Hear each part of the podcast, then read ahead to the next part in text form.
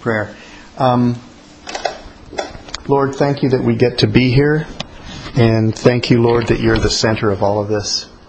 So, Jesus, our prayer is to know you more intimately, so we love you more deeply and serve you more faithfully. So, Holy Spirit, please take this and apply it to our hearts and our minds and our wills and our emotions and even our bodies.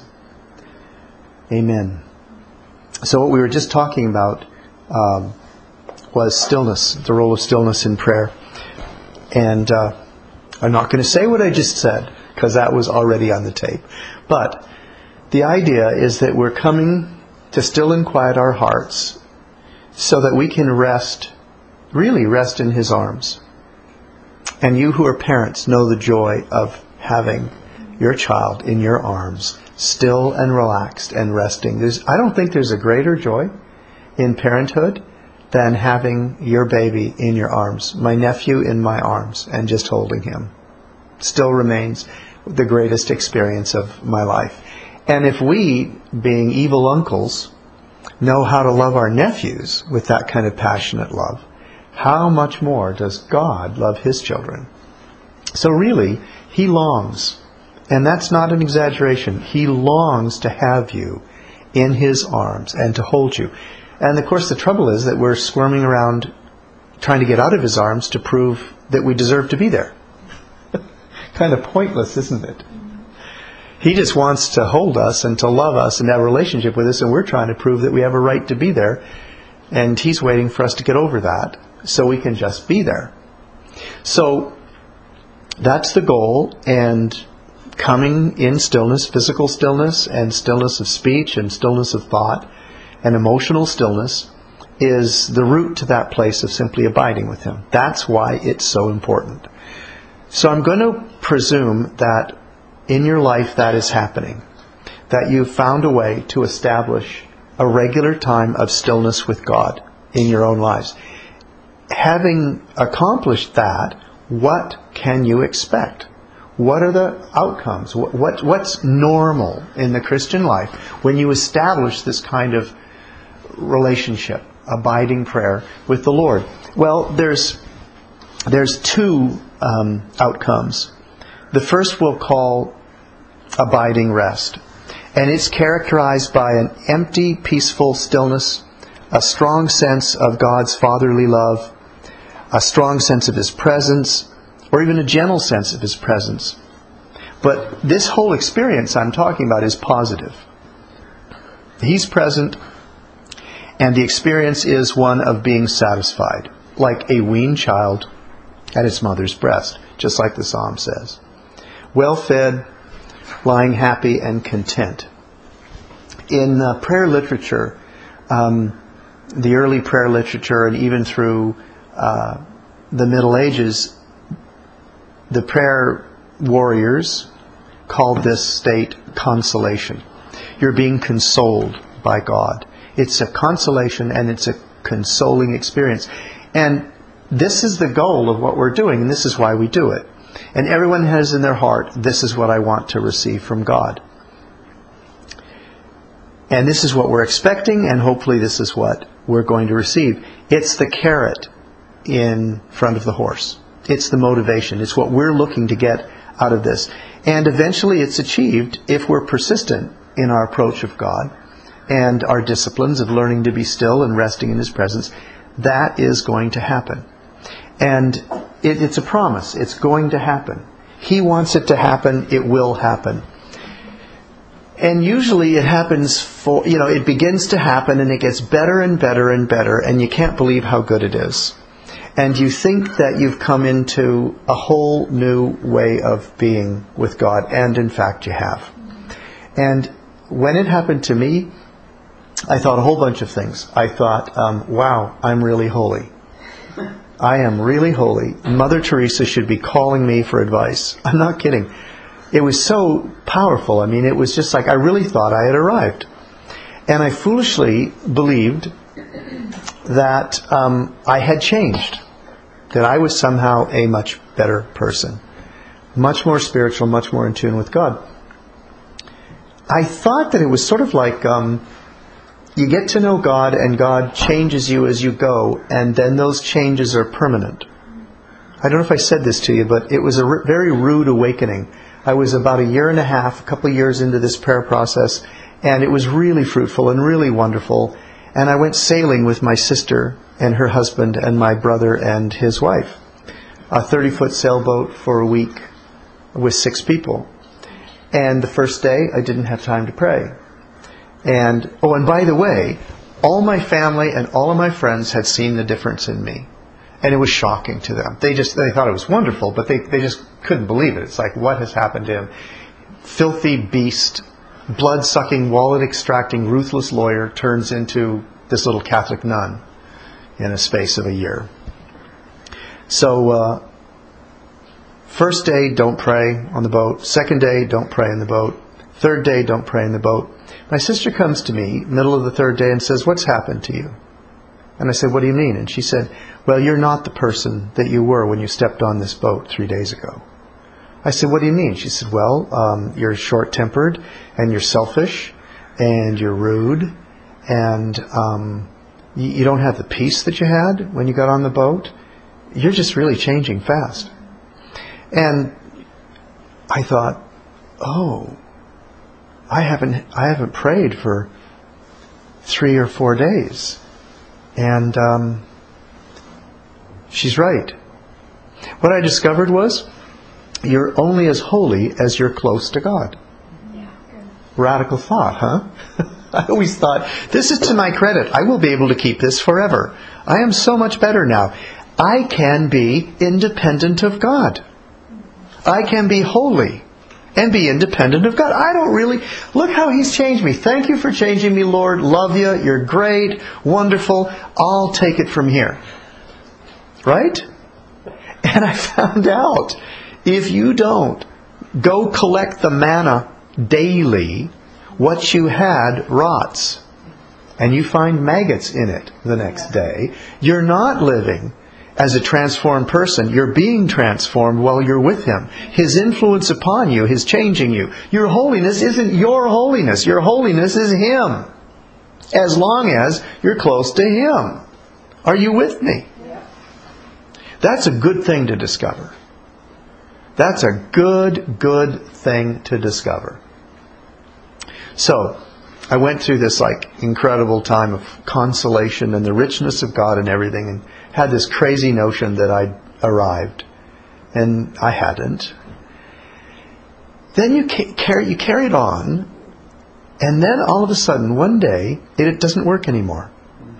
Just like that. It just doesn't work anymore. He's not present like he was yesterday. I've just gone through months of him being incredibly present every single day, like clockwork, and it's not happening today. And I thought, I must have sinned. So I go back and I look over every detail of my life in the three minutes since I got up. Because he was here yesterday, we were great yesterday. I go over all of yesterday. No major sins. I mean, the usual, but he never he never abandoned me for that for the last six months. No major sin. What did I do wrong? Oh, that's it. I didn't sit properly. That's it. I didn't do the technique. How? oh, praise the Lord. Okay, I'll just do my exercises again and I'll still and quiet my heart and he'll be here any minute, any second now. Here he comes. Nothing. My God, the technique didn't work. And so I begin repenting again. I go for deeper sins. There's got to be a deeper sin somewhere that accounts for him not being present today. And there isn't. And then, you know, you blame yourself, you blame something, and then you blame him. Well, you don't love me anymore. I don't know what you I don't know what I've done, but you've just turned off the tap. And when you go into that turn off the tap phase, that's when almost everybody quits praying. They say, quote, it isn't working anymore. It was really good for a while, but it's not working anymore. So I should just quit. And most people stop then, and that's the end of their prayer life. Do you understand what I'm saying? Mm-hmm. Because what, else, what, what other answer is there? It was wonderful. I experienced it all. It was great, but that must have just been a phase. Something's wrong. I don't know what it is. No point in doing this anymore. And unless you have someone on your case who will say, no, you need to keep going. Why should I keep going? Because this, whatever this is, has a purpose in your life. And God may be present by his absence. You ever heard the phrase, he was conspicuously absent? Never heard that? Someone was supposed to be at a meeting and he wasn't at the meeting, and someone says, well, he was conspicuously absent. He was supposed to be there, but he was absent. But his very absence said something. His absence spoke. And sometimes people are more influential in a meeting when they're not there than when they're there. Because they're not there says something. Right? Okay, so take this on good authority. The um, writers that write about this, what they call the interior life, this relationship with God, this abiding prayer, they will all tell you that going into a period of God's conspicuous absence is not abnormal. It doesn't mean that you have sinned. And it is actually intentional by God. He is doing this by design. It's Him. He is intentionally not saying anything. He's intentionally withholding the tangible sense of His presence. And the writers call it desolation. There's consolation and there's desolation. And desolation looks like the desert. Desolation looks very much like Jesus in the desert. Alone, hot, dry, and no food. And no feedback. Just out there. Do you understand? Now, let's just stop and think about this for a minute. If God is doing this, if He's intentionally withholding Himself from you, what good reason could He have for doing that? What does He hope to achieve? Yes. When He withholds Himself, it actually, He is so conspicuous by His absence, we find ourselves longing for Him more. And it is called unsatisfied longing. And the biblical word, and there is a word in the Old Testament that captures, absolutely captures what we're talking about. It's the word to wait. If you do a word study, it's it's so interesting. If you do a word study on the word wait, um, I will wait before him. Um, I'm going to give you a whole bunch of them in a moment. You will find that that word translates in a number of ways, but the sum total of those words would be wrapped up in the phrase unsatisfied longing. That he actually intends from time to time to deepen our spiritual hunger for himself by withholding himself, to build up an unsatisfied longing. You know, if you had nothing but consolation and prayer in about six to eight months, you'd completely take him for granted. Just like I was. Hey, I'm holy. This is automatic. I got a thing going with God you can't touch. This is awesome. I have arrived. And there's nothing like having it taken away to all of a sudden realize I haven't arrived. I'm still dependent and it's not in my control and I really want you, Lord. And I don't know what's happening, but I'm going to keep on, I am going to keep on coming back and meeting with you for this hour a day for the rest of my life, no matter what you do or don't do. I will be here waiting. That accomplishes something inside of you that no other experience can accomplish. It builds a tenacity, it builds a discipline, it builds a perseverance, it accentuates your hunger and your desire. When he reveals himself, he is far more precious to you the second time than he was the first time. Right? So let's look at some of the words um, for unsatisfied longing. Let me give you some of the words that describe the experience of his absence lonely, empty, barren, dry, full of desire and longing. And sometimes this longing drives us to prayer even more, and we enter into stillness, and the longing gets worse. We feel frustration, disillusionment, even anger. And this is the point that a lot of people say this isn't working and they quit.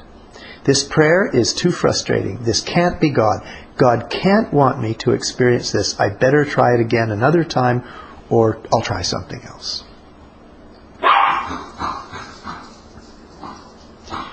Isaiah 30, verse 15 says this This is what the sovereign Lord, the Holy One of Israel, says In repentance and rest.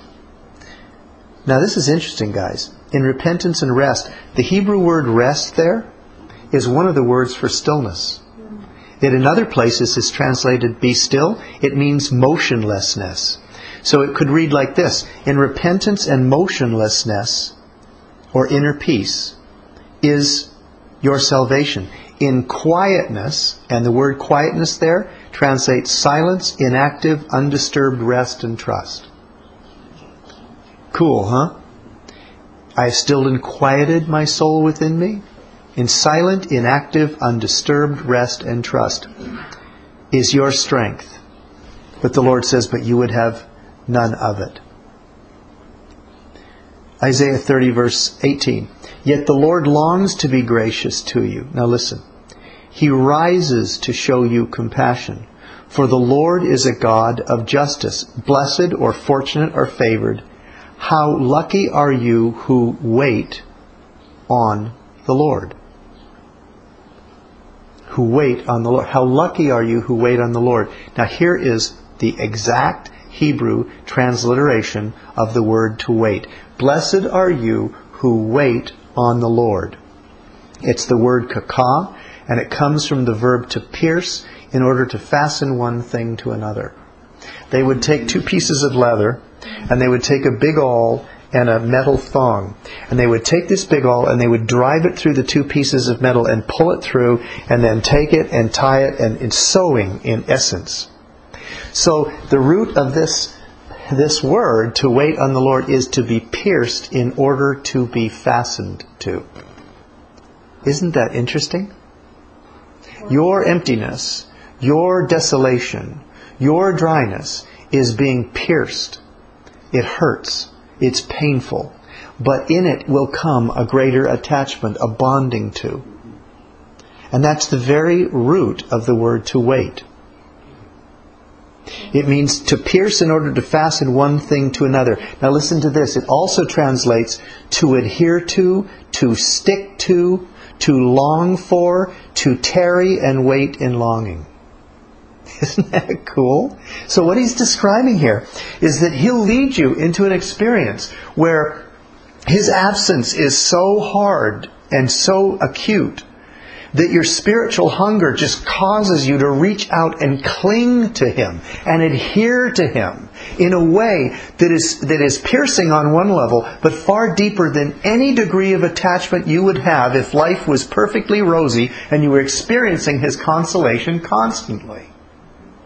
If you're going to go deeper, it's because you've gone beyond the easy things and you're into the places where there's a degree of, dis, of of desperate longing within you. And as that gets stronger, your hunger for Him gets stronger, and you become more adhered and more stuck and more clinging to Him and more attached to Him, which deepens your whole relationship.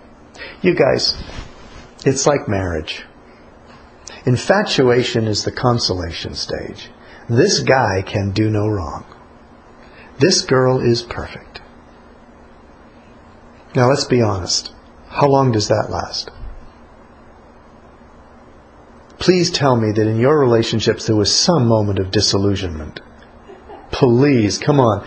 This guy is a pig, and I didn't know he did this, and I didn't know he did this, and I had no idea he did that. I can't believe it. This is not the person that I married. The person that you married was an illusion you had in your mind that got you married. Now you're stuck with the real person, and we have to work this out. We'll do our best to work this out. And then it goes deeper. And love goes from being a consolation experience to a matter of choice. Now I have a choice to make. Now I have to apply myself. Now we have to work things out, and that's much harder. But when you get through the working things out, what you end up with is a relationship which is so faithful and so forever and so worthwhile. It was totally worth all the garbage that it took to get to that kind of relationship. Right? Well, I'm going to say, I'm speaking for myself and Shelley. It was worth it. And there's lots of that to go through to get to that place. Okay, let's look at a few more of the words for wait. To fasten by piercing, to adhere, to stick to, to long for, to tarry and wait in longing. Unfulfilled longing. And God's saying that you're favored and fortunate and blessed if you have this holy dissatisfaction. Isaiah 64. I love this verse. Oh, that you would tear open the heavens and come down, that the mountains would tremble before you.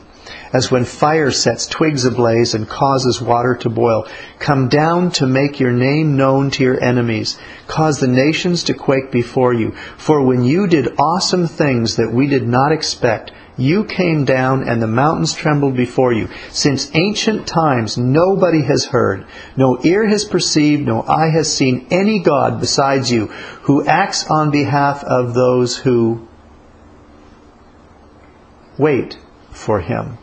The Hebrew word used for wait is the same one used for longing that we just talked about. Listen, here's a spiritual principle you get as much of God as you hunger for. Period. You will experience as much of God as you hunger for. And His goal is to increase your hunger because He wants to give you more of Him. I mean, isn't it just interesting? God acts on behalf of those who long for Him. And this longing is God given, and it both fuels and comes out of our prayer. It's like a snowball. It, it, it feeds on itself. You come to God and He gives you some of Himself. That makes you want Him more. You get complacent with what you're experiencing because you think it's automatic and you've arrived. Then He withdraws a little bit.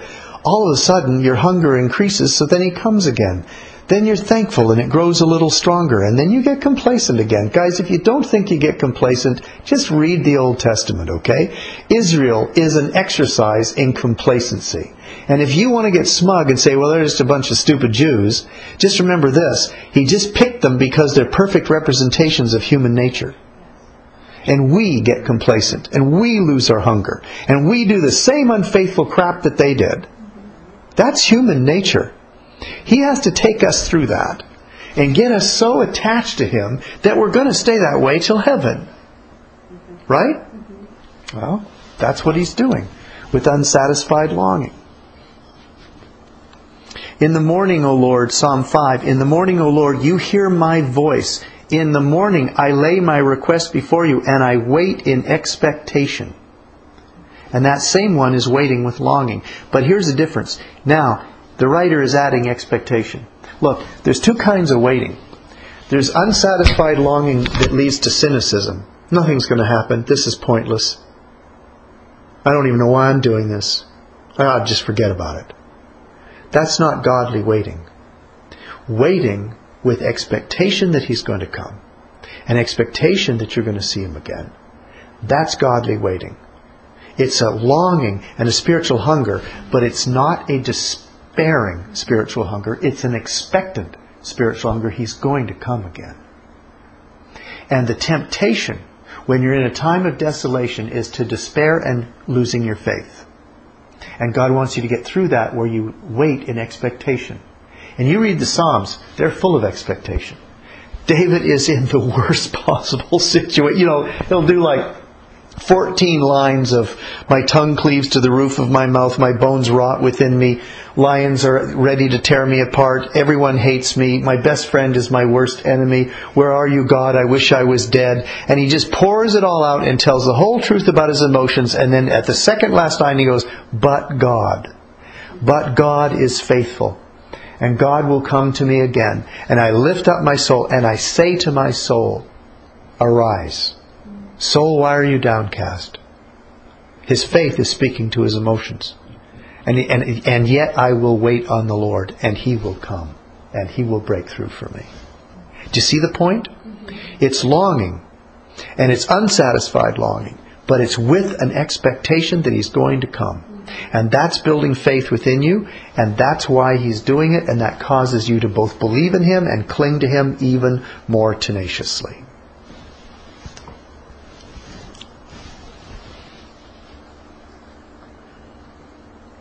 One thing I ask of the Lord, Psalm 27, and this is what I seek, that I might dwell in the house of the Lord all of the days of my life, and gaze upon the beauty of the Lord, and seek him in his temple. My heart says of you, seek his face. Your face, Lord, will I seek. I am still confident. Now listen, I am still confident of this. And this is after hard times. I will see the goodness of the Lord in the land of the living. Wait for the Lord. Be strong and take heart and wait for the Lord. You see the role of waiting? Now that word there, wait for the Lord, be strong and take heart and wait for the Lord in Psalm 27 is the Greek word uh, for weight, but it's different than the one to be pierced together. Now this is really interesting. The cool thing about the Hebrew language is that it's extremely concrete. I think I told you this before, but their language is not theoretical. Uh, it's it's not. Um, it's very, very uh, attached to the physical world and to what's going on in their lives.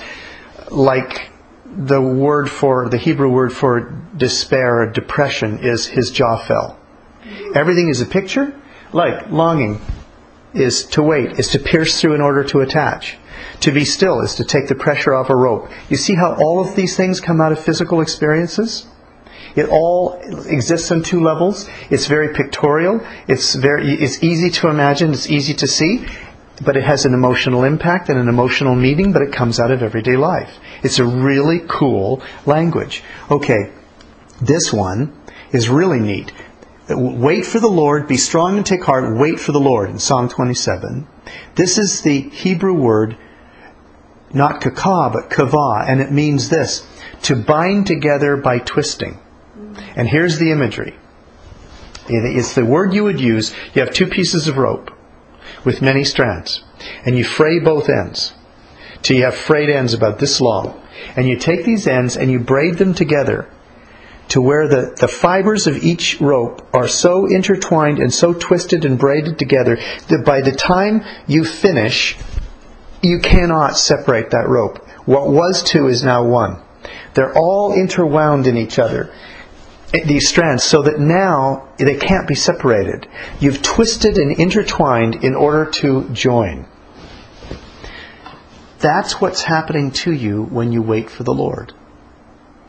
The fibers of your soul and of your spirit and of your mind are being intertwined with Him in longing to where when the process is finished, you too are so integrated you cannot be separated. That's why when you were a young Christian, it seemed that when God spoke to you, it was incredibly clear. It was really easy to understand His voice, to pick it out. But now, after years of being a Christian, it's very hard to tell the difference between His thoughts and your thoughts. And we find it frustrating, but it's wonderful.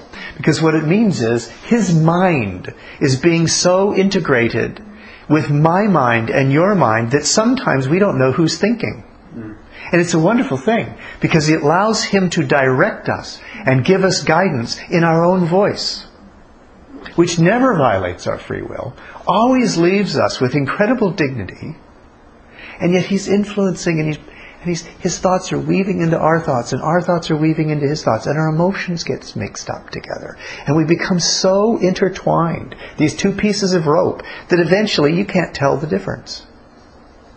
I mean, isn't that wonderful? Isn't that just the best thing in the world? That is what waiting accomplishes.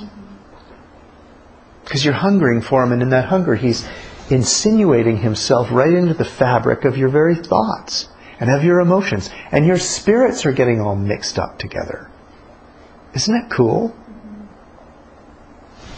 And that's part of the prayer process. That's really the outcome of abiding prayer. Is that intimacy is so close, you're growing into Him and He's growing into you. And pretty soon there's no, no point in trying to separate the two because you can't, because you're in some kind of union together. Isn't that just the coolest thing?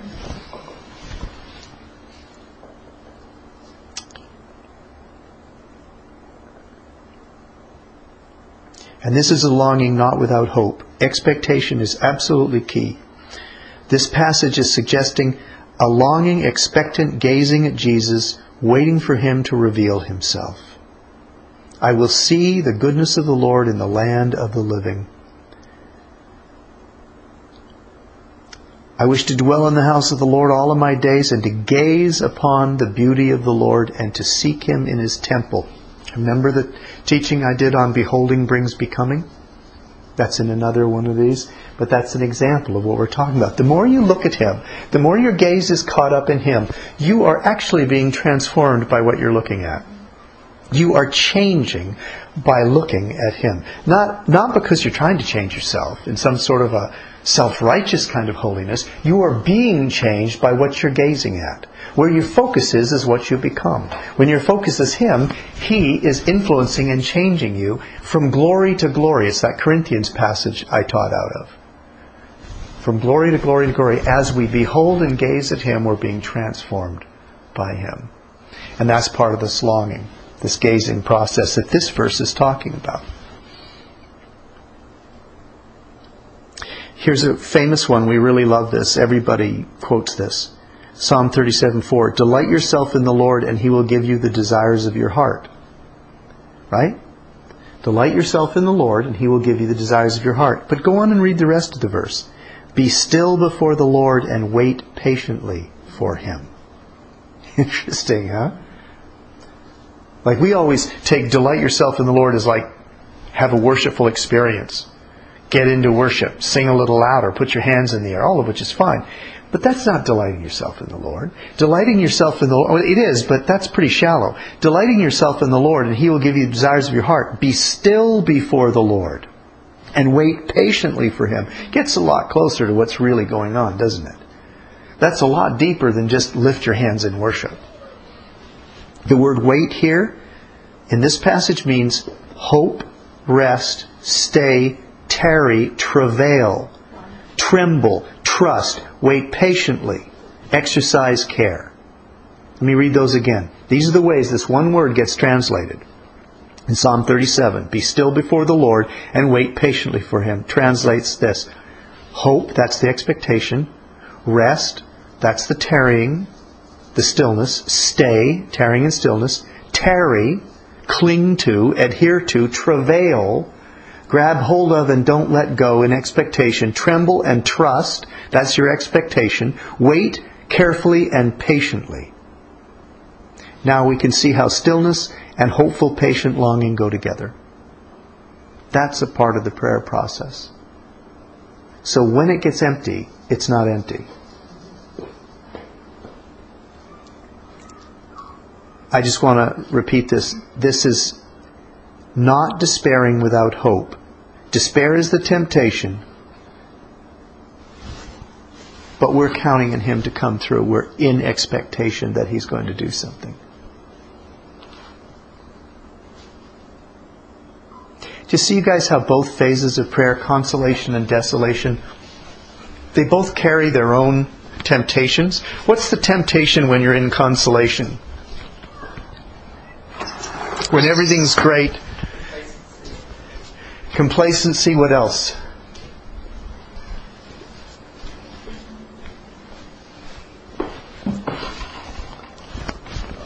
Spiritual pride. That was me in spades. Taking in for granted? It's automatic. Yeah. I've arrived. This is great. Easy. Okay, so what's the temptation when you're in desolation? To give up? And to lose your faith. Now, we'd never lose our faith. We wouldn't say, I'm not a Christian anymore. We'd just live like we weren't a Christian anymore. We'd just say, this whole God thing isn't working very well. I'll still keep going to church, you know, I like the Christian values and stuff. I'll put on a, a happy face, I'll pretend, but in my heart, I'm really giving up. So both aspects have temptations. We just have to recognize that.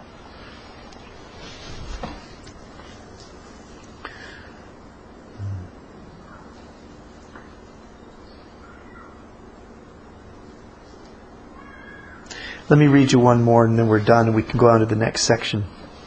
This is Lamentations 322 plus. Because of the Lord's great love, we're not consumed, for his compassions never fail. They are new every morning. Great is your faithfulness. I say to myself, The Lord is my portion. My life comes from him. Therefore I will wait. I will be bound together with him and expect and patiently tarry for his presence. The Lord is good to those whose hope is in him, to the ones who come and bind themselves to God and wait. To the one who seeks him, he is good. Now listen, it is good to wait patiently for the salvation of the Lord. He's saying unsatisfied longing and waiting is a good thing. Now listen to this. It is good for a person, man or woman, to bear the yoke of prayer while he is young. Learn to wait while you're young. Bear that burden of prayer. It is worth it. It pays huge dividends. Let, this is so good. It's like he's preaching my whole message. Let him sit alone in silence. For the Lord has laid it on him. Be still and know that I am God. Let him wait alone in silence for the Lord. For the Lord has laid it on him. Isn't that like it just that that one passage captures so much of the spirit of this prayer.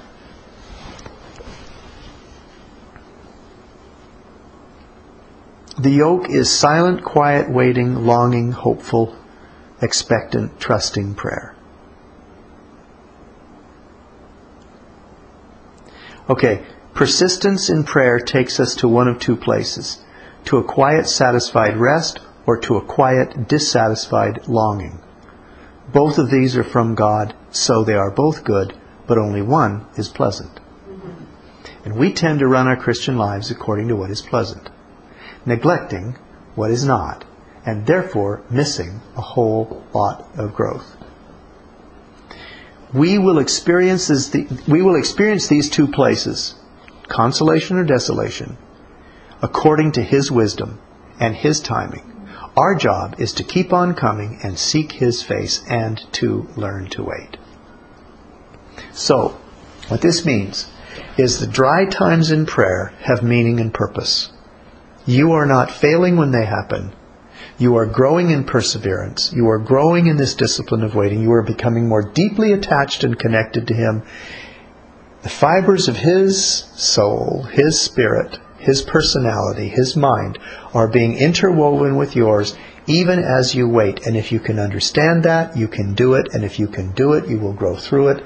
And nobody will be able to take your prayer life away from you. No lie of the enemy will be able to dissuade you from your prayer life once you've gone through a couple of these cycles. And you'll know it. It's like, what's really cool about these, these old guys that write about prayer, the Desert Fathers and, and all the guys in the Middle Ages, they, they did it for a living. They're cloistered. You know, I mean, they just do the inner life. And what they all, you read their writings and it's all the same. They might be three, four, five, six, seven hundred years apart, over a thousand years apart, not contemporaries in any way, writing their books, and they're all talking about the same stuff. They're, we're not going into uncharted territory. When you explore this life of prayer, there are hundreds of thousands of millions of people that have done it centuries before you and written about the experience. These cycles are predictable. You are not getting bushwhacked. You are not getting ambushed. This is just what it is to pursue God. So it's okay. They've given us roadmaps. They've said, yeah, this is going to happen to you. Don't freak out. Just keep coming to Him. This has a purpose. Don't lose heart. Don't get proud. Don't get despairing. Just keep coming to Him. Isn't that kind of reassuring? That there's this roadmap in front of us. GPS for the soul. Soul positioning system. Spiritual positioning system. Okay. Any questions before we go on to the next section? Or, or comments or whatever?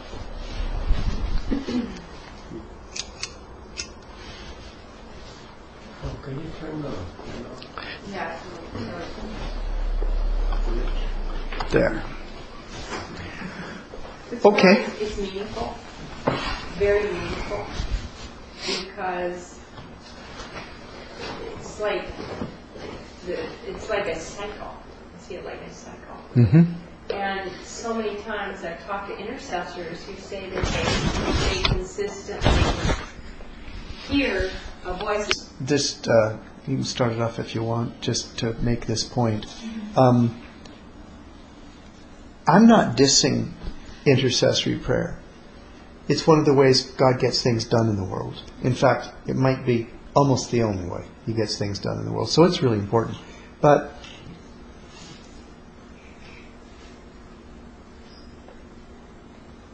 you know, we talked about this, that Jesus had an opportunity to define eternal life.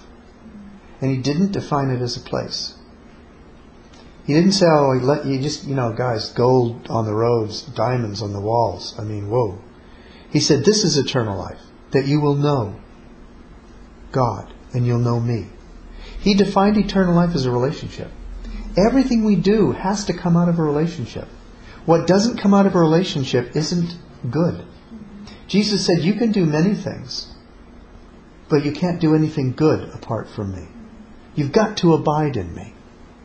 So, other forms of prayer, like, I'm not saying don't intercede or don't have petitionary prayers where you're just coming to Him asking Him to help you.